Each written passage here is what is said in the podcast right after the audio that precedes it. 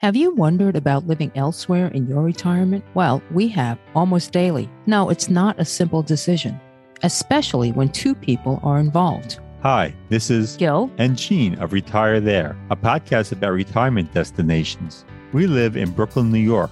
Having grown up and worked in this area of the country, we're hoping to relocate when we're both retired. For us, it's the weather, the chaos, the noise, and the yearning to be near nature and not within three feet of human beings. That's right. In February 2020, we embarked on our journey to find that special place. We spent a week in Winter Park, Florida, which is beautiful, but something said it wasn't for us. As we were planning for the next trip, the pandemic arrived. Gene then gave birth. I gave birth?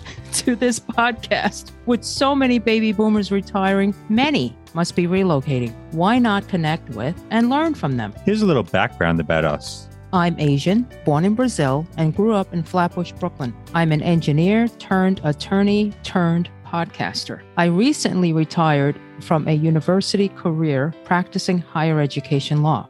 I love the academic environment, but it was time to do something else. I no longer have to set an alarm, drive in BQE traffic, or work with people who don't always share the same principles. Oh, did I just say that? you bet I did. I traded all that in to binge crime dramas into the wee hours just a little bit to develop the podcast, to volunteer, practice metalsmithing, tackle our possessions. No regrets so far. Jane? I'm not Asian, and as Gil mentioned, I'm not retired. I'm just plain tired. Oh. Born and raised in Long Island, New York, a place I always wanted to leave. I'm a law librarian working in a court who loves his job but we'll retire by the time we select our ideal location. We will be speaking to folks from across the street to across the globe who have moved to their dream venues and more. So please stay tuned and remember if you know anyone who has moved anywhere for retirement, let us know. Thank you. Hi, all. Today, Retire There has a real treat for you. In our series of special episodes, this is our first on organizing, decluttering, and downsizing. Yes, you heard that right. An extremely important topic for many, if not all of us. And some are in denial, but it's really important for all of us. Our expert is Peter Walsh, a professional organizer who has a new book out called Let It Go, which presents the process he follows in decluttering and downsizing. But here's a little background about Peter. He was born and raised in Australia, moved to LA in the early 90s and started his first television series, Clean Sweep, which I watched, I remember this, for Discovery's TLC network. After 120 episodes, the Oprah Winfrey Show placed Peter under contract and became a regular guest on her show for five seasons. Seeing that Peter's organizing work focused on people improving their lives and not just folding clothes neatly, Oprah dubbed Peter the Get Your Whole Life Organized guy. Peter also hosted a weekly show on the Oprah XM radio channel. Wait, you mean we're only two degrees of separation from Oprah? Holy.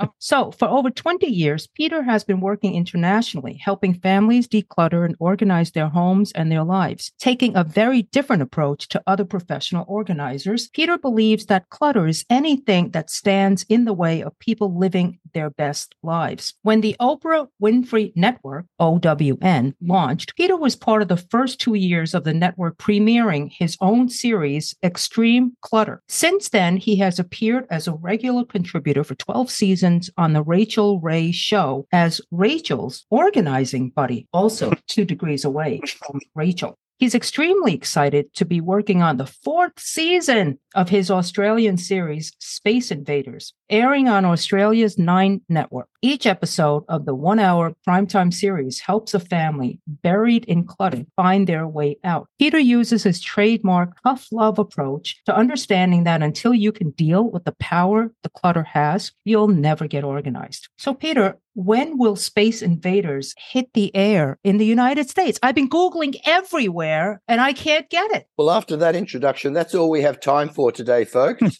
so we'll see you next week on the podcast. Hope you okay. enjoyed this week. Bye bye. Peter is the author of seven best selling books, including Let It Go, Downsizing Your Way to a Richer, Happier Life. And this is his most recent book, and the one Gene has been reading. The second is Lose the Clutter, Lose the Weight. That's the book I first picked up. I haven't lost any weight, but how to organize just about nice. everything. And then we have It's All Too Much, an easy plan for living a richer life with less stuff. Also, the New York Times reviewed him as a genius. See, this is why I have to continue. Oh, stop. Seriously, no. I have to stop. All right, I'm done. Enough, I'm done. Enough, okay. enough, okay. enough. Right, Come enough. on. Okay. Let's get on with it. Let's get on with the interesting stuff. So I help people declutter their homes and live their best life. That's all people need to know. That's enough. I've been doing Fine. this for 20 years and I really love what I do. And basically, my focus is on not so much on the stuff because I learned years ago that if you focus on the stuff, you will never get organized. As strange as that sounds, because the stuff we own has power. The stuff we own, everything in our home has a memory or a meaning. Everything in our home, when we look at it, comes from somewhere. We've, we've either brought it into our home ourselves or it has been gifted to us to hold on to it, we hold on to it for a reason. And to let it go means letting go often of a part of ourselves. And so often when we talk of letting go of our stuff, we're actually talking about letting go of a dream or part of our past or something that we had hoped for. And so, especially when it comes to retiring or downsizing, it can be very difficult because letting go of our stuff often means letting go of something from our past, letting go of our professional life, letting go of time with our children, letting go of who we were as a professional person or as a traveler or as the person around whom all of our family gathered for meals and moving into the next stage of our life. So retirement, downsizing, decluttering at that stage in our life means taking a step into the next stage of our life and deciding what we want that next stage of our life to be and to mean and what of that luggage from all of our life up to that point we want to take with us. And that's not about the stuff. That's about what the rest of our life is going to mean. And that can be difficult. Yeah, absolutely. In your book, Let It Go, you maintain that downsizing requires us to confront our insecurities, our relationships, and our own mortality. For yeah. me, it's the mortality that merely makes me want to get rid of stuff because, you know, honestly, how much stuff can I put in my coffin or wherever yeah. I go? And but mortality, that's what really gets to me and, and ma- actually makes me want to get rid of stuff. It's interesting. Somebody said, and, and I love this idea, you know, that the best gift you can leave your kids is a decluttered, organized home. And I think it's a wonderful saying. I worked with a young guy just recently and his grandfather had passed away and his dad had a great relationship with his father. So I, I was working with the young man and we were talking about his grandfather, his father's father. And when his grandfather passed away, his home was so filled with stuff that it took his father nearly three years to empty the home, to deal with all of the stuff that his grandfather had left in the home. And by the time his dad had finished emptying his grandfather's home, his father was so resentful of his grandfather that it had completely destroyed any relationship that his father had had with his grandfather while his grandfather was alive. And so it's very interesting that his grandfather had held on to all of this stuff and his dad had had a great relationship with his father, with the son's grandfather while they were alive. But then that relationship had been completely destroyed because of the angst and the anxiety and the effort and horror of decluttering this home full of stuff that didn't belong to him, but was filled with all of this stuff that the grandfather held on to that represented his life. So it, it's interesting that you talk about the stuff and your mortality, because for many people, the stuff represents their life. And,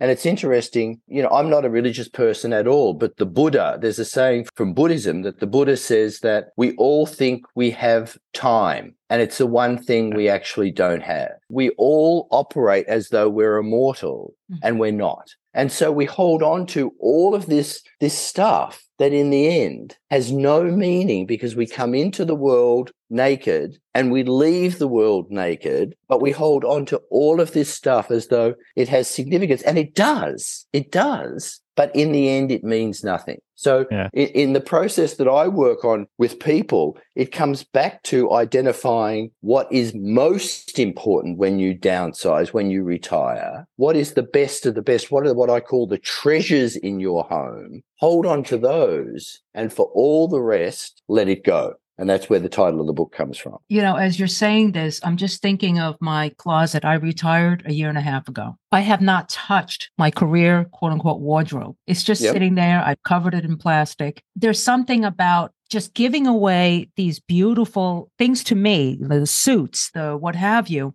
that I wore in my career. Almost every suit had some kind of meaning to me. And Yeah. I don't know what it is, Peter. I can't get in there to just relieve the space because now my entire wardrobe is casual. But that's because they're not business suits. Right. That's not what you're looking at. Yeah. You're not looking at business suits. You're looking at your career. You're looking at your professional life. Mhm. You're looking at your identity. And to move to the next phase of your life is a massive step. You have to now move to the next step. Mhm. To do that, you have to let go of that person. That person doesn't exist anymore. That person created who you are now, but now you have to step to the next phase of your life. And that's what many people can't do. Their children leave home. They hold on to everything that was their children. Their partner passes away. And this, this is often the most difficult. And they hold on to everything that was their partner. You know, their friends move away and they hold on to all of the gifts that were from their friends. Their friends leave things in their home and they hold on to everything that was from their past. And so their home becomes a shrine to yesterday. Mhm. And respectfully, that's what those clothes are. You have a shrine to yesterday. And every time you open your closet, that's what you're looking at. But I would ask you, are you looking forward or are you looking backwards? And every time you look into that closet, you're looking backwards. Yeah. And so, unless you let go of looking backwards, you cannot look forward to what the next step of your life is. And many people spend their retirement, spend what I think are the best years of their life looking backwards Yeah. instead of embracing what is next. Hmm. And for me, you can look at it's why the term retirement is such a horrible term. Yes. Yes. Retire Yes. suggests laying down and dying. Forget it. well, what's worse Forget is it. people say retire and find your purpose. I mean, what is that supposed to mean? That my purpose on my existence? Why Yeah. can't it just be my, you know, when we we were growing up, we worked towards your employment, your career. And now I call it my second half of life. I'm moving up on the happiness curve. Do I have to use the word? That's another horrible word, purpose. I don't need to find a reason for my existence. I'm not going to cure cancer. I mean, well, you know, But see, I would challenge you on that because maybe you are. See, there's all this brain trust that is kind of withering. Let me explain something to you about quickly about human development. Until about the late 1800s, early 1900s, child labor was accepted as quite a normal thing because children were regarded as mini adults. Social science and medical advancement saw then that children actually had a whole development phase. They weren't adults at that age. So this whole concept of adolescence was developed. Before that, they were just regarded as mini adults. So the whole concept of children didn't, their brains didn't develop physically, they didn't develop until their mid to late teens. Okay. So then all these laws came into place that said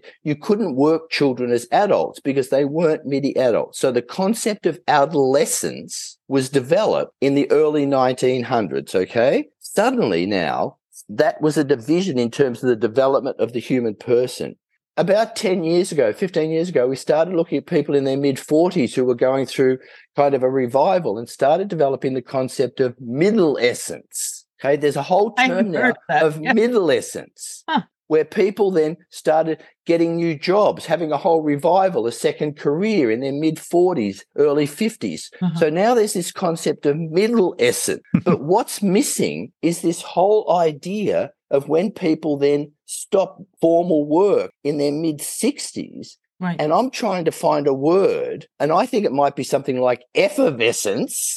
that, that, that think about it. There is no word that develops this stage when you're in your mid 60s, there are 10,000 Americans who reach retirement age every day. Yeah. 10,000 reach retirement Incredible. each day. 250,000 Americans reach retirement age every month. And we don't have a term Mhm. for that group. And they're not laying down and dying. They're not Right. retiring. Right.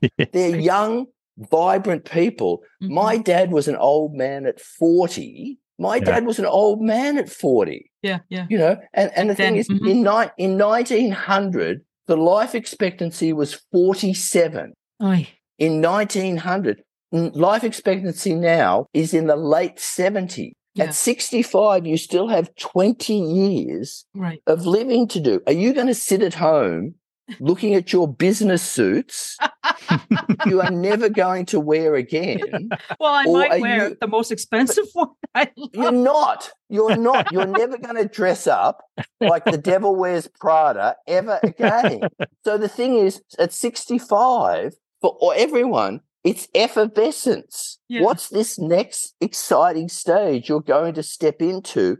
And are you going to hold on to all of these anchors? Yeah. Your kids' stuff, your career stuff, your dreams from the past? Yeah. Or are you going to step into this exciting future? Let it go. Right. Right. Well, well, in my defense, I just have one comment, and that is every time I go to get rid of those items, I say, wow, I spent so much money on this. Should I find a good cause that I believe in? And then I get lost because I'm like, oh, yeah, I just heard the battered women's shelter. That I feel no pain in just giving it to them. So that's my goal. Okay, here it is. You know, Get off as soon as this podcast is over. It's called Dress for Success. yes, I know It's the about them. best- What Yeah. you know this already. Don't try to to snow. to- All right. you- don't try. No, Take it no, to dress for success. No. You're doing the hand thing. I can tell. You're doing this hand thing. That's what you did and the me, yeah. mouth thing. For those listening to the podcast and the hand over the mouth, you're doing all the things that I can tell. You know, I, I've I've worked with you a million times.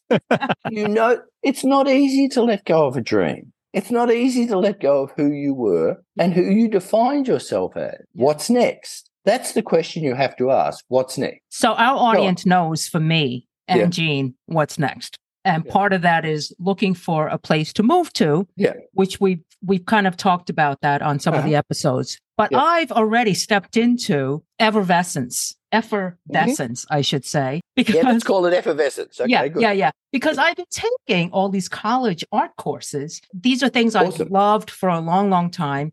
And I've revived them. And now it's like 24 7. That's all I do is this new life I've entered. And so have I bought clothes my new life as well? Yes, but not a lot because I'm also an environmentalist. So I don't want to just add to the landfill. Yeah. Can I can I challenge you? Yeah. Can. I challenge you on one thing to do? I challenge you to get one of those business suits that you love Mhm. and wear it to one of those art classes and get it spattered in paint.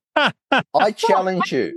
Ruin a suit. I'm going to give it to someone. I'm not going to spend. No, where? what? How many do you have? A lot. I don't have. Ah, thanks, Gene. thanks, Gene. Thanks, Gene. So wear one of them to an art class and get it spattered in paint and rejoice. Don't look so shocked and rejoice. I'm with 19 year olds. Okay. All right. I'm That's taking okay. a college. I don't want them them to think I'm doing. crazy. No, they want, but you are crazy. Say, I was gonna Be say- effervescent. listen, no, listen to me. Listen to me. Listen to the logic. Okay. Wear it to an art class and tell them what you're doing. This is part of the art project. You are stepping into a new career. This is who you were, and you are letting that person go. And you are saying to that suit, I am letting you go. And who cares Right. if it gets spattered in paint? Rejoice in being crazy. okay. And then All right, all right. you'll be a, I will do it. I I- promise. You promise? Well, I'm, I, I, I, I don't know that I'll let them throw. It's water based, so it's okay. No, I'm not saying I'm not saying let them throw paint at you, but I'm just saying wear it, wear it without worry. Wear it, and who Okay. cares if it gets paint spattered on it? Okay, just, fine. Just go crazy and let that like clearly you're an adventurous artist. let it let it out, and then for the rest, and let leave that one hanging in your closet Right. with paint on it that says "I baptize you and let you go," and for the rest, let him go. Okay. Pe- thank you. Peter, she is a good artist, but she's also a control freak. So I don't know, I how this is going to go. Do you see my point? And for those of you listening, and I understand that this is about, you know, moving to somewhere that you love. But in doing that too, it's finding your dream location. It's finding a place that reflects who you are. And in doing that, you have to make choices about what to leave behind and what to take with you. In almost probably 90% of the cases of people that I work with, they spend more money on transporting what they own Mm. to the place they're moving to than the value of the stuff that they are transporting. We had a guest who moved from Chicago to Florida. Her name was Candy. And she said that exact same thing. We asked her for advice at the end of the show, and she said if she did it again, she'd just get rid of all her stuff, put it in the dumpster, and bring like three or four suitcases to Florida, and that would be it. Yeah. And, and that's that's the process that I talk about very much in in Let It Go. That it's about stopping and finding what I call the treasure. What are the best of the best of the items that represent your professional life, your travel life, your kids, you know, your relationship with your kids. Like find the best of the best and pull those out and take those with you so that when they're on display in your home, in your new location, and you look at those, they make your heart sing, you know. And there, there are anecdotes like that. The reason I wrote Let It Go after my mum passed away, my dad had passed away about eight years earlier, and my three brothers, my six siblings, and I decluttered the family home. And I only took the treasures that I wanted. And those, I only took two treasures. One was a plate, totally valueless, that as a kid, my mum always made my favorite dessert on. It's a green Pyrex plate, hmm. scratched, chipped, valueless to anyone, but invaluable to me. And uh, my dad's uh, World War II war medal. They're the only two things I took. Wow. And they're my treasures. Nothing else in the house. You know, there were lots of things of value in the house. Mhm. And that's that's the process. What in your home are the treasures that when you look at them evoke the strongest memory of your life, of your partner, uh, of your kids, of your career, and for the rest, let them go. Yeah. So I didn't know you were one of seven. I too Oh. Am also one of seven. I am number one. What are you? Oh, you're so you are the control freak. Oh, yeah. You are you are definitely. Oh my god, I'm Freud would have a field day. I'm the middle child. Okay. We we have a question, anonymous question. Someone we know doesn't want to part with some of his children's items because the child may not want it now, but in the future, he might say, wait a minute, that was re- really important to me. And it wasn't five years ago when you asked me. Our son's not going to do that. So, what would your advice be about that? Should we box everything? Uh, I mean, the anonymous person and well, hang on. There's, give it to the child? An, there's an inherent contradiction in your question because you used two different words in that question. You said someone wants to box something, and then later in the question you said, "Should we box everything?" okay. Let me rephrase. Uh, please. There are It's a things that late. Can I tell you? It's a little late to rephrase because you've already asked the question. But please, okay.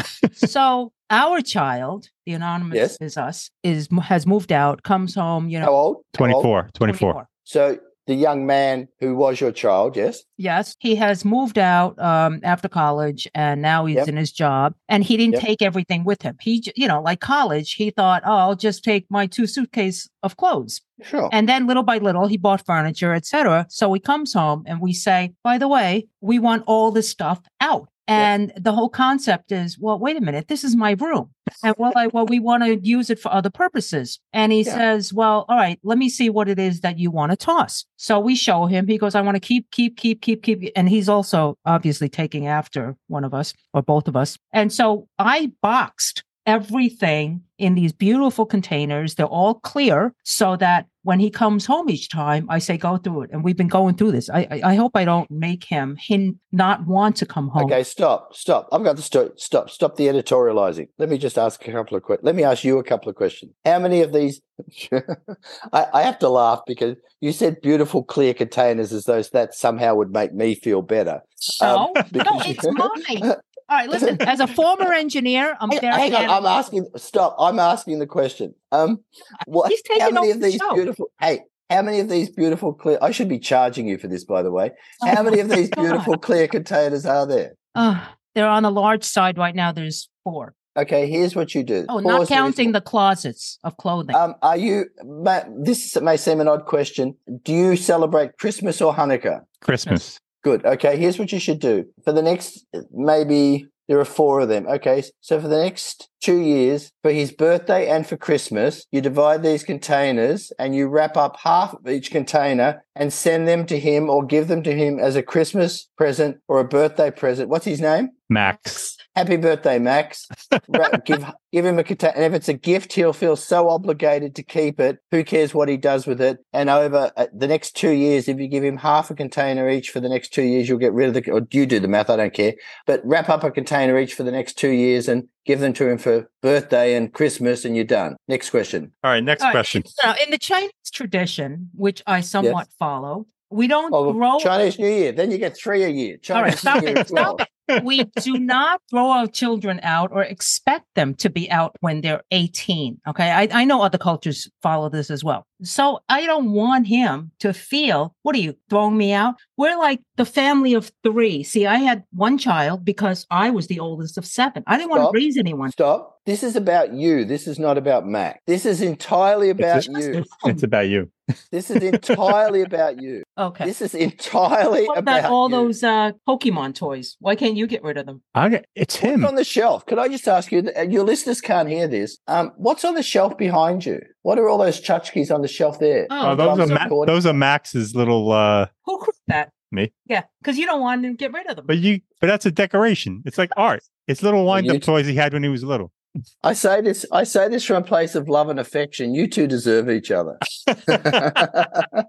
okay. Let me be serious about this. Look, you know, you can make you can make some Uh, you know some informed decisions about what's in the containers that you think Max might later later want. You know, in terms of cute stuff from school or drawings or whatever that are in there that you think he might later want. And if you've got room in the house to store them in the garage or whatever that are four containers, then why not just put them somewhere in a corner that you can give him later when he gets a a house up rather than an apartment and he's got more room. Why not? There's no damage in that if it's not causing any pain or difficulty. Who cares? Right. You know, I'm not the crazy organizing guy who says get rid of stuff for the sake of getting rid of it. And if it doesn't cause any any hassle or arguments, who cares? And it's kind of cute to give him, you know, one container every Christmas as a Yeah. gift and let him take care of it. That's kind of a cute thing. He loves Um, Christmas. We can't do And, that. and look, look, your son, I doubt your son feels like you're kicking him out of the house or trying to get rid of him by giving him his, his stuff. An adult, a 24 year old kid understands what's going on. For you Oh, to yeah. think that, that, that that represents him feeling you're trying to get rid of him, that's, I mean, uh, this sounds harsh and I don't mean it. That's silly. He's not going to feel that. So he'll, he'll see the joke in it. Give him one every Christmas. And in four years, they're gone. And by that stage, he'll be 28. He'll, he'll be old enough then to make a decision about what should be done with them. So just I do like that, and I laugh like that. about it. Okay. Who cares? Okay. All right. All right, I I have a question. My stuff is a little different than Gil's stuff. The stuff I can't get rid of is what I call I may use it someday category. Yep. What do you think about that? How, how do I get rid of that stuff? There are two main kinds of clutter. There's memory clutter, and that's the stuff that reminds us of, of an important person or achievement or event in the past. And the fear is that if you let go of that, you'll lose the memory, or worse still, dishonor the memory of the person who gave it to you. Memory clutter. And that's stuff like, um, you know, something you've inherited, you know, something that you've, you know, something that represents, you know, an achievement from the past. And then I might need it one day clutter. Can you be specific about the kind of things that you have that you're worried you might need in the future? Yeah. A lot of tools. Tools, a lot of Yeah. cables, a lot of crap. Yeah, look the way the way to such such a partner, a lot of crap. Excuse me. Excuse me, Gil. They're they're man they're manly things that define his masculinity. How dare? Oh Um, boy. oh, that's not what it is. the way generally I, I would suggest you deal with that is that you need to set some limits on those items. So that, for example, you know, if you've got cables, you need to decide, you know, how much space you're going to give to that. So one small bin, and you know, that's the bin for the cables. And, you know, if it's tools, well, you know, do you have a tool shed? You know, do you have a board? You know, where do they mm. exist? And you need to set a limit for the number of tools that you have. You know, otherwise, you know, it ends up just expanding and expanding. You know, do you do you have a bit of a fetish for tools that you love just owning them because they represent somehow you might use those or you use them in the past and you no longer need them. Like did, did you for example do home maintenance once and you you did the job once and you, you bought the tool for that but you'll never use it again? Oh, yeah i have some of those yeah. But uh well you know it's it's a similar thing you know it's a similar thing to the you know the the dresses. I mean you need to you need to in a serious way go through pull out the tools that you really do no longer need and and donate them you know, and what I call declutter for good, that you let go of them once and for all, but you also do good in letting them go. I mean, look, the truth is we're in tough economic times. People, you know, if you're not using them, yeah. the truth is, you know, let them go. And people say, but, yeah, you know, I let stuff go. And the moment I let them go, I need it. well, is it going to kill you? You know, if you let go of 10 things and one thing you need to buy again, you know, pass it on, pay it forward. That's my attitude to that kind of stuff. Mm. I like that. Yeah. Do a purge. Okay. All right. Can I just say one thing about that?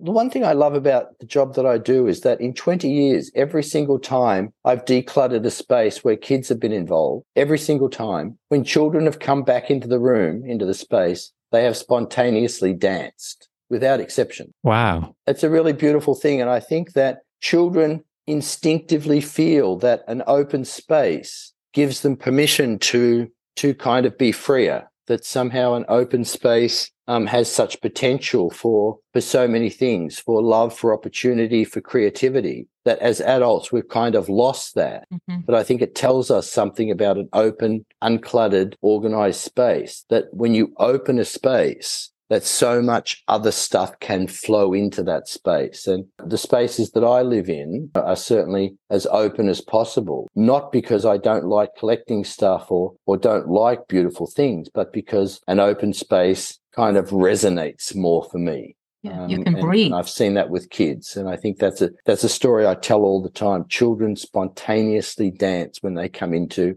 a new, open, decluttered space. Yeah. And do they then go to their bedrooms and find that you've tossed everything, and then they start to cry after you and the producers leave? What's wrong with you? I'm, I'm waiting. I'm waiting. No, I'm no, waiting. because no, because no, because it's a fair question. Um, it's a fair question. slap, slap. Hang on, I'm just getting myself up off the floor.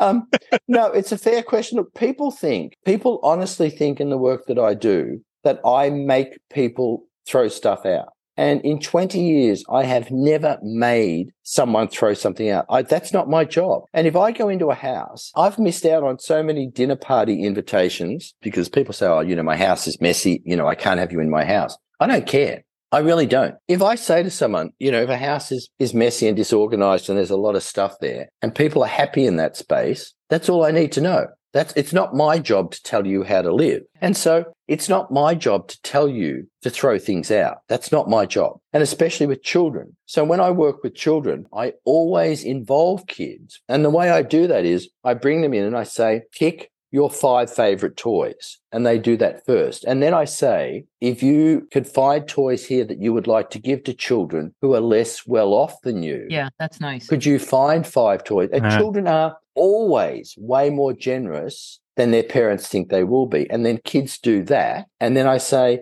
find two more toys that you really love. And if there are brothers and sisters involved, siblings, find toys that you love playing with with your brothers and sisters. And they find a few of those. And then I say, okay, we're done. And then I ask the parents to be parents, which parents often are not prepared to do and ask the parents then to go through and get rid of toys that are no longer age appropriate or the kids don't play with. So then when kids come back into their room, the first thing they see are the toys that they chose the toys that they wanted to play with themselves or with their sibling so that that fear of losing stuff is gone. There's very seldom then a problem because they have toys that they wanted and then toys that their parents have brought in that fit the limits, Gene, that I mentioned to you, limits that we've established, that they know there are toys that their kids always play with. And so the kids immediately see toys they're familiar with. So there's very seldom, if ever, tears about things that are missing. So there's a process here where the kids are involved that I, I, think it's very cruel for parents to just declutter a kid's room yeah.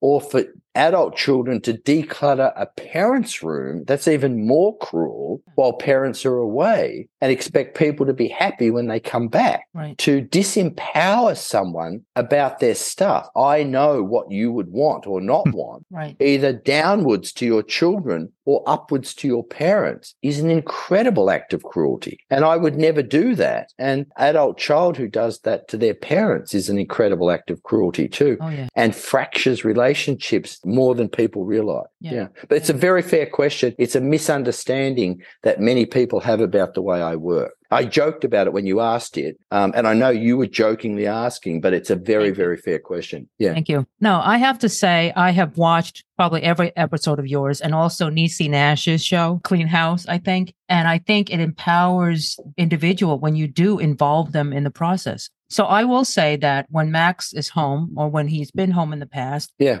and, and maybe because we have one child, he was always the equal third, and yeah, we always did. You know, we we never spoke to him like, "Hey, little kid." You know, it was yeah. always we treated him like he like he was an adult, and I think his friends loved it because we treated them as we were the same age. Yeah. So I think yeah. that is psychologically very strong, and I'm glad you just said that. Well, I think that's that's why I I have great disdain for the particularly the hoarding shows. Yeah. You oh, know that, that I won't be involved. You know, I did the very first hoarding show on American television on the Oprah show in mm. 2007. And it took a team, we had a team of about, um, I think there were about 80 of us, and it took us 10 weeks 80 to eight oh eight oh. And it took us took us 10 weeks to declutter that home and completely re redo it. And you know we had the top dr david Tolin one of the top specialists in in hoarding disorder because hoarding you know is a mental is a mental issue mental health issue and you can't just go in and take the stuff out of the house. I mean and that's what they do on many of the hoarding shows without you know a multidisciplinary approach. And it just it just destroys the person. You know, I'm not a fan of the hoarding shows at all. Anyway, yeah. that's a whole other issue. They're, they're painful.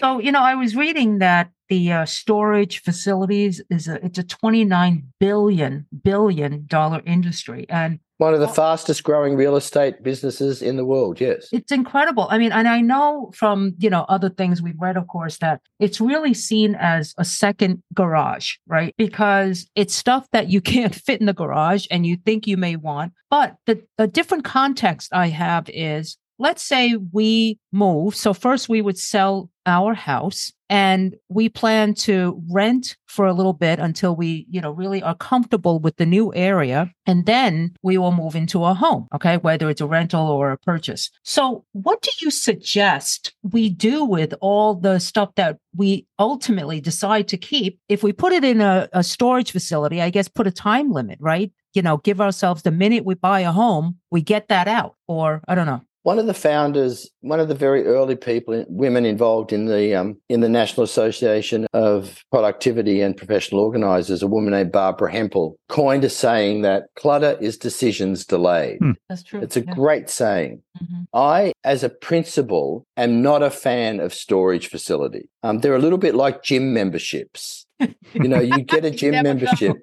Yeah. And you know, you think if you have a gym membership, you're fit and healthy, but mm, how often do you use that gym membership? You know, it's a little bit like the exercise bicycle in the in the bedroom. That yeah. I saw one on marketplace, and I went to look at it, and I looked at it, and I said, mm, "How many clothes can you hang on this?" I just need to check. You know, which look, storage facilities, I believe, serve a great purpose, and that is as a transition. You know, if you're if you're moving and you need somewhere short term, you know, to store stuff while you're making decisions. But years ago, I worked with a young woman whose grandmother had passed away 26 years previously. 26 years. Wow. She'd been very close to her grandmother. When her grandmother passed away, she was so traumatized by what had happened. She took every single thing from her grandmother's home and put it in storage. Wow. She'd been oh paying God. storage on it for 26 years. Oh.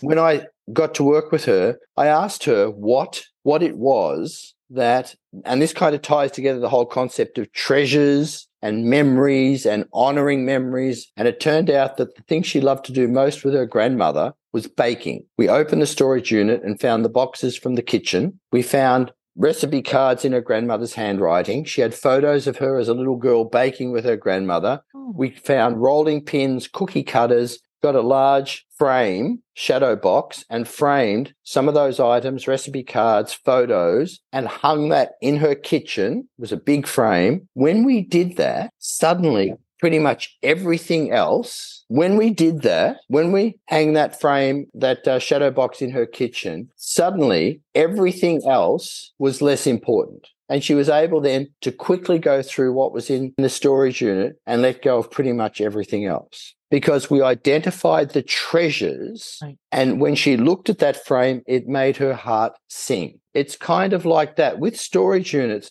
I've known people who've put stuff into storage and it's sat there for years Mhm. and years and years, and Yeah. thousands and thousands of thousands of dollars have been spent on the storage unit, much more value on the cost of the storage unit than on the stuff in the storage unit because they haven't been able to make a decision. And it's kind of like, and I, you know, I'm being flippant, but it's kind of like the business suits or the tools that they box the dream or box delay a decision Yeah.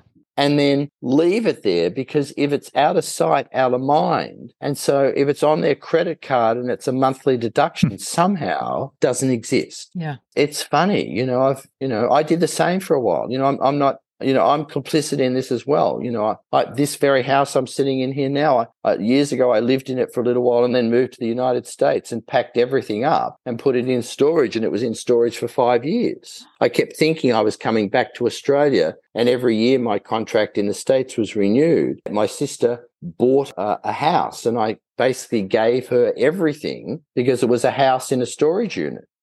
You know, and, Wow. and she and you know it was great for her. It was everything bedding to tea, to, you know, to dishcloths to vacuum cleaner.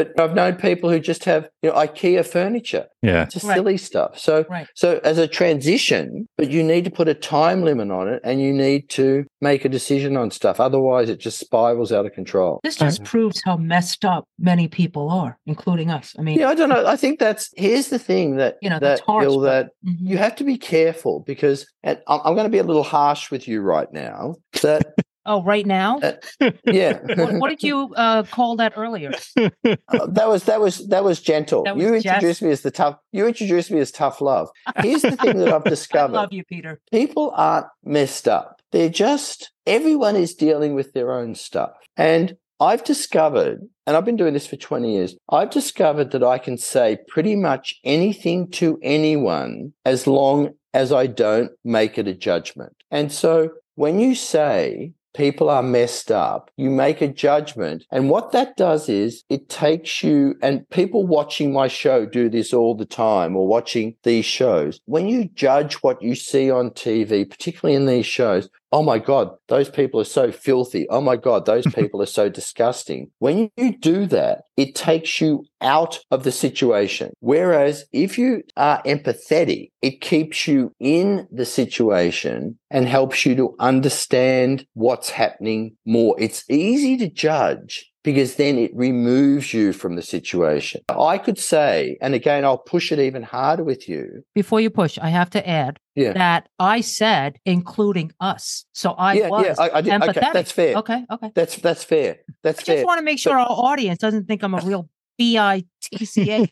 but but everyone but everyone knows you're not a bitch. I mean, that's look, everyone knows you're not. If you whether you spell it or say it, it's the same word. No, it's not. Um, but Go the on. thing is, but I say this for your audience too. That and and I say this because of the work that I do. That that everyone, you know, even your guests looking to move to different places. Yeah. You know, it's important in looking at how people are making their decisions. You know, some people have money, some people don't. Some people have health, some people don't. You know, some people have have ability to do things, others don't, and we don't know what we don't know what is happening in anyone's life. And that's what I've learned perhaps most from my job that Mm. be empathetic. And I love this about your show that your show isn't really about living in different places. That's not really what your show's about. Your show is way more about opportunity. It's about adventure. It's about exploration. That's what I love. It's about opportunity. It's about stepping out of yourself you know, and that can be about reading a new book. It can be, you know, it doesn't have to be about physically relocating. It's about stepping out of yourself, about taking an art class, you know, about sorting your tools, about, you know, it, it's about all of that's what I love about your show, that it's not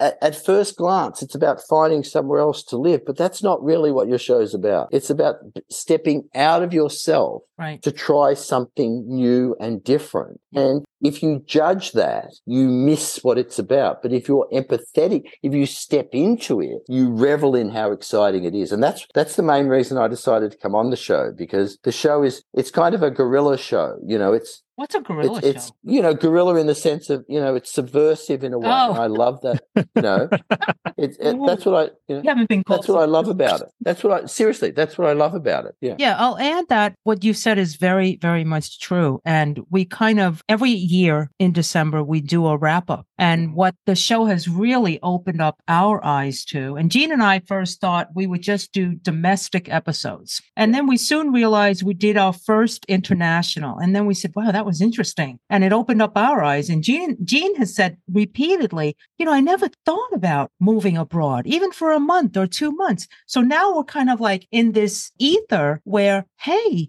look at these people. They're pretty normal. They're like us. And some are more adventurous, the ones who live out on a boat or whatever. Yeah. But yeah, it's opened up our eyes. And we never thought we would say that we would live overseas for one month or three months. And that is brand new to us. It used to be, oh, on vacation, we'll go to whatever. Right. And it's true. It's like so exciting now. These people that Yeah. have moved to all these little hidden places. Yeah, exactly. It's adventure. But see that see that's about it's about adventure. You know, I say to people in the work that I do, you know, go into it, go into a bookstore, go up to the magazine rack and buy a magazine that you would never normally buy. Just do that. Hmm. You know, if you're Caucasian, buy Ebony magazine. You know, if you live in the city, buy Track and Field. Yeah, yeah. Buy a magazine once a month that is totally outside what you would normally do. And that's what you're doing as well. Like, don't, you know, Facebook, all of everything online, feeds you stuff that is tailored by the parameters of what you like. So we're just constantly fed stuff that feeds our prejudices. Yeah. Break away. And that's,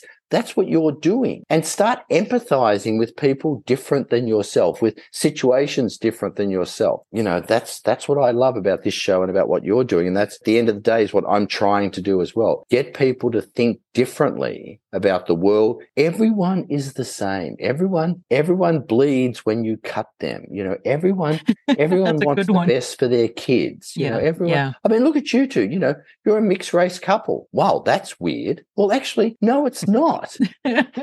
You know, no, it's not. We're Yeah. normal people. You know, we raise a normal kid. We want the same as everyone else. Well, you know, you know, everyone's the same, but we're Yeah. taught that different, especially in America, I think, and I'm a dual citizen, different is scary. And we have to break that down. Absolutely. yeah. Absolutely. And that's what you, little by little, I think we're doing that, which is great. yeah, yeah.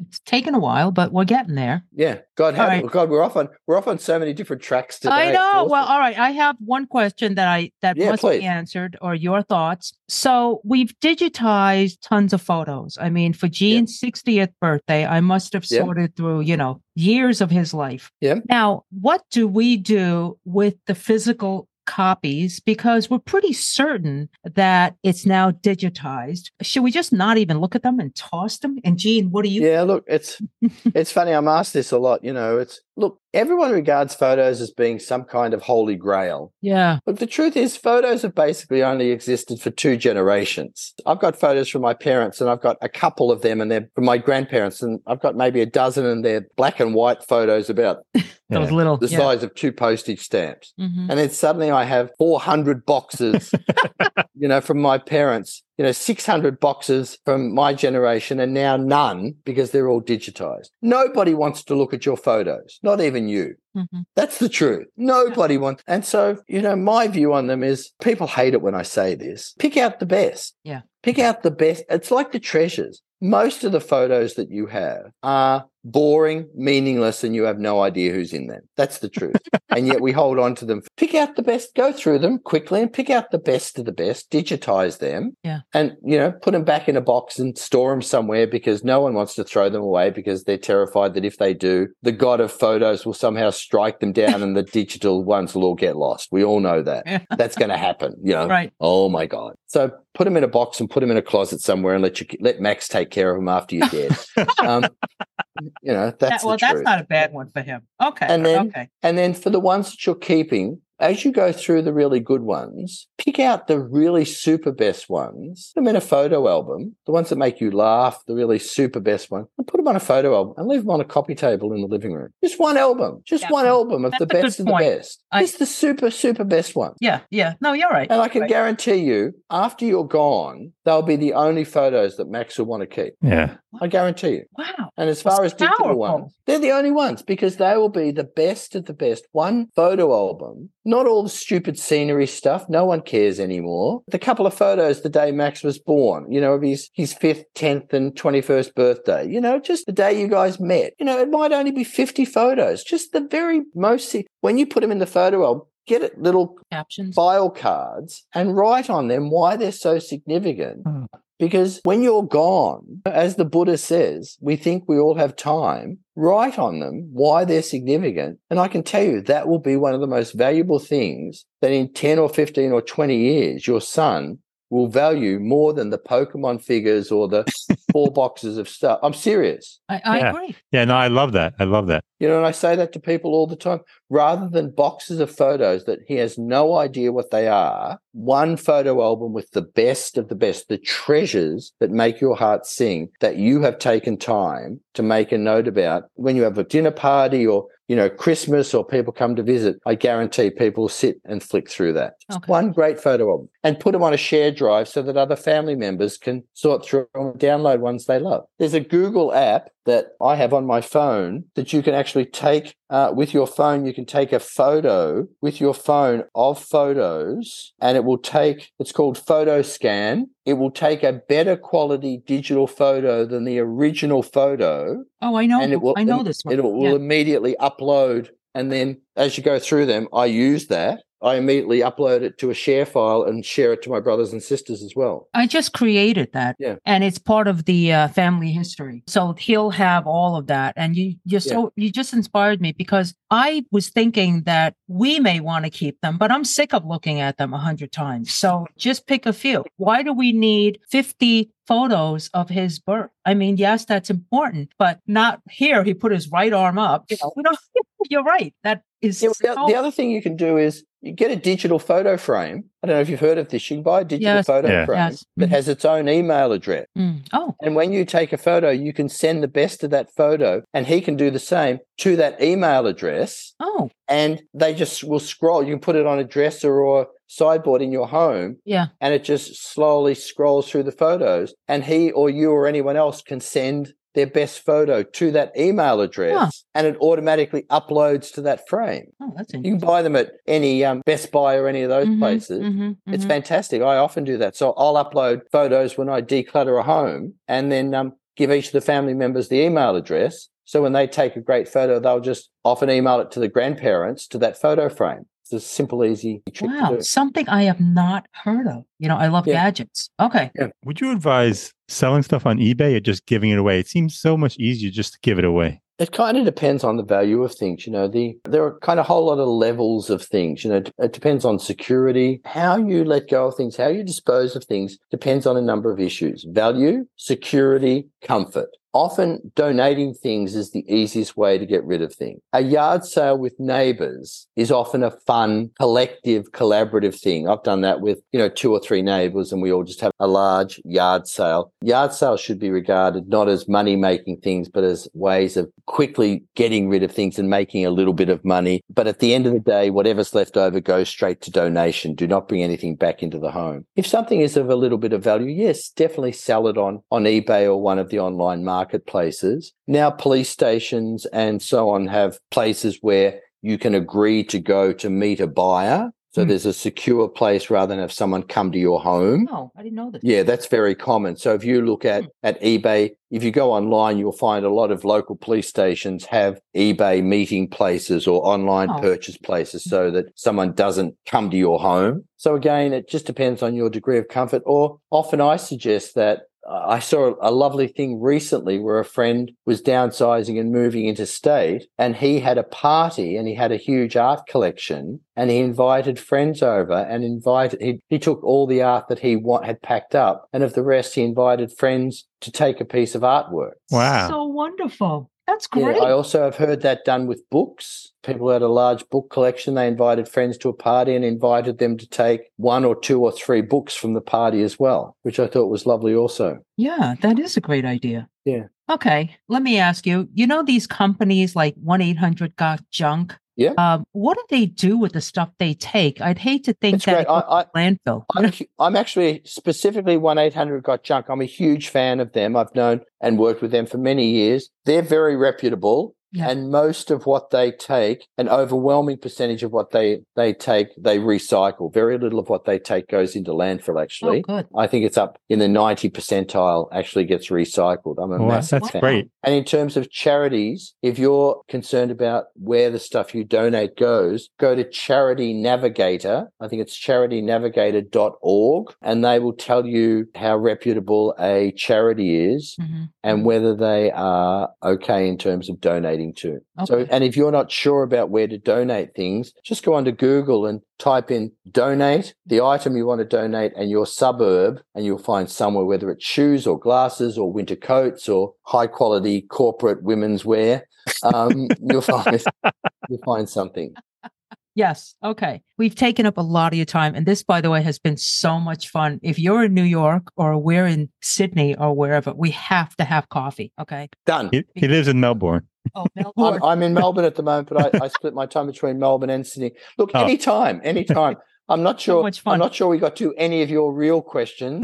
no, no, no. I'd be delighted. Listen, I'd be delighted to chat anytime. And if your guests have a range of questions, I'd be delighted to do, you know, collect the questions and do a Q&A. Yeah, yeah. Well, I have a couple of pointers, and then I want just some of your nuggets of gold. I'm just going to rattle Giving off. pointers? I'm going to rattle off the things I do, and I just, you know, want any feedback you think might be Okay. good or bad. Okay, one, I have a donation bag on the ready. It's located pretty much near the door, so it's convenient. When I walk around the house, I see something that I don't think I want, I drop it off there. When it fills, I take it to donation. Um, Perfect. I Perfect. walk Everyone should do that. I walk through the house with the intent donate or dump. I mean, I do this all the time. Three, I also kind of when I'm organizing, I force myself to focus on a small area of a room to clear rather than taking on the whole big thing, Jane. So I don't want to say I'm going to dedicate today. I just do it on a somewhat regular basis. Uh, that helps a lot. The other thing is I am creating what I call a death list. Okay. This is not like a Swedish death cleaning or whatever, but my death list is it's being created for our child. It's a list of items containing our passwords, medical history, family history, estate, blah, blah, blah. And I feel now I know you're going to laugh. I feel that once this is complete, I'll be able to enjoy retirement or die. No, that's smart. Right? It's very smart. Yeah, I love the name. And it's like, oh, it's one thing that I can capture. Yeah. Okay. I think it's all your passwords and bank information. I think it's very smart. And I mean, no one wants to believe that something catastrophic might happen to both of you. But Yeah. chances are, if you live together, you travel together, Yeah. that that may happen. I think it's very smart. Finally, this is not a declutter issue, but I just wanted to share that we have a leave your shoes by the door policy at the Chan Prudhomme residence.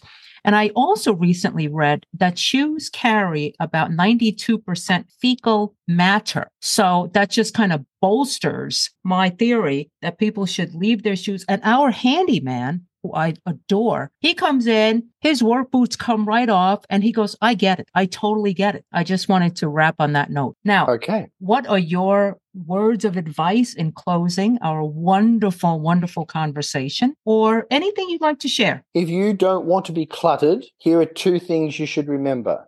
Don't put it down, put it away, and stop using the word later. I'll put it away later. Ah. I'll file it later. I'll deal with it later. The moment you start using the word later, you invite clutter into your home. Stop using the word later. You will lead a clutter free life. Don't put it down, put it away. Stop using the word later. Okay. I They're my two pieces of remember that. advice. I loved your no nonsense advice. That was great. Yeah, Gene, I hope you take that into uh, advice. All right, Peter Walsh, it's been so much fun. Loved it. Loved it too. Loved Love it. you. Well, take care. You too, guys. Thank you so very much. This was such a pleasure. Let's do it again soon. Bye bye. Don't take those words to heart. Bye. Bye. We hope you've enjoyed this episode. If you know someone who's relocated for retirement and wishes to share their story with us, please reach out to us. We'd love to hear from you. Our email address is gg at retirethere.com. Our website is retirethere.com, and you may follow us on Twitter at retirethere underscore. Now, if you've liked our show, please subscribe and rate it in Apple Podcasts. In the meantime, be well.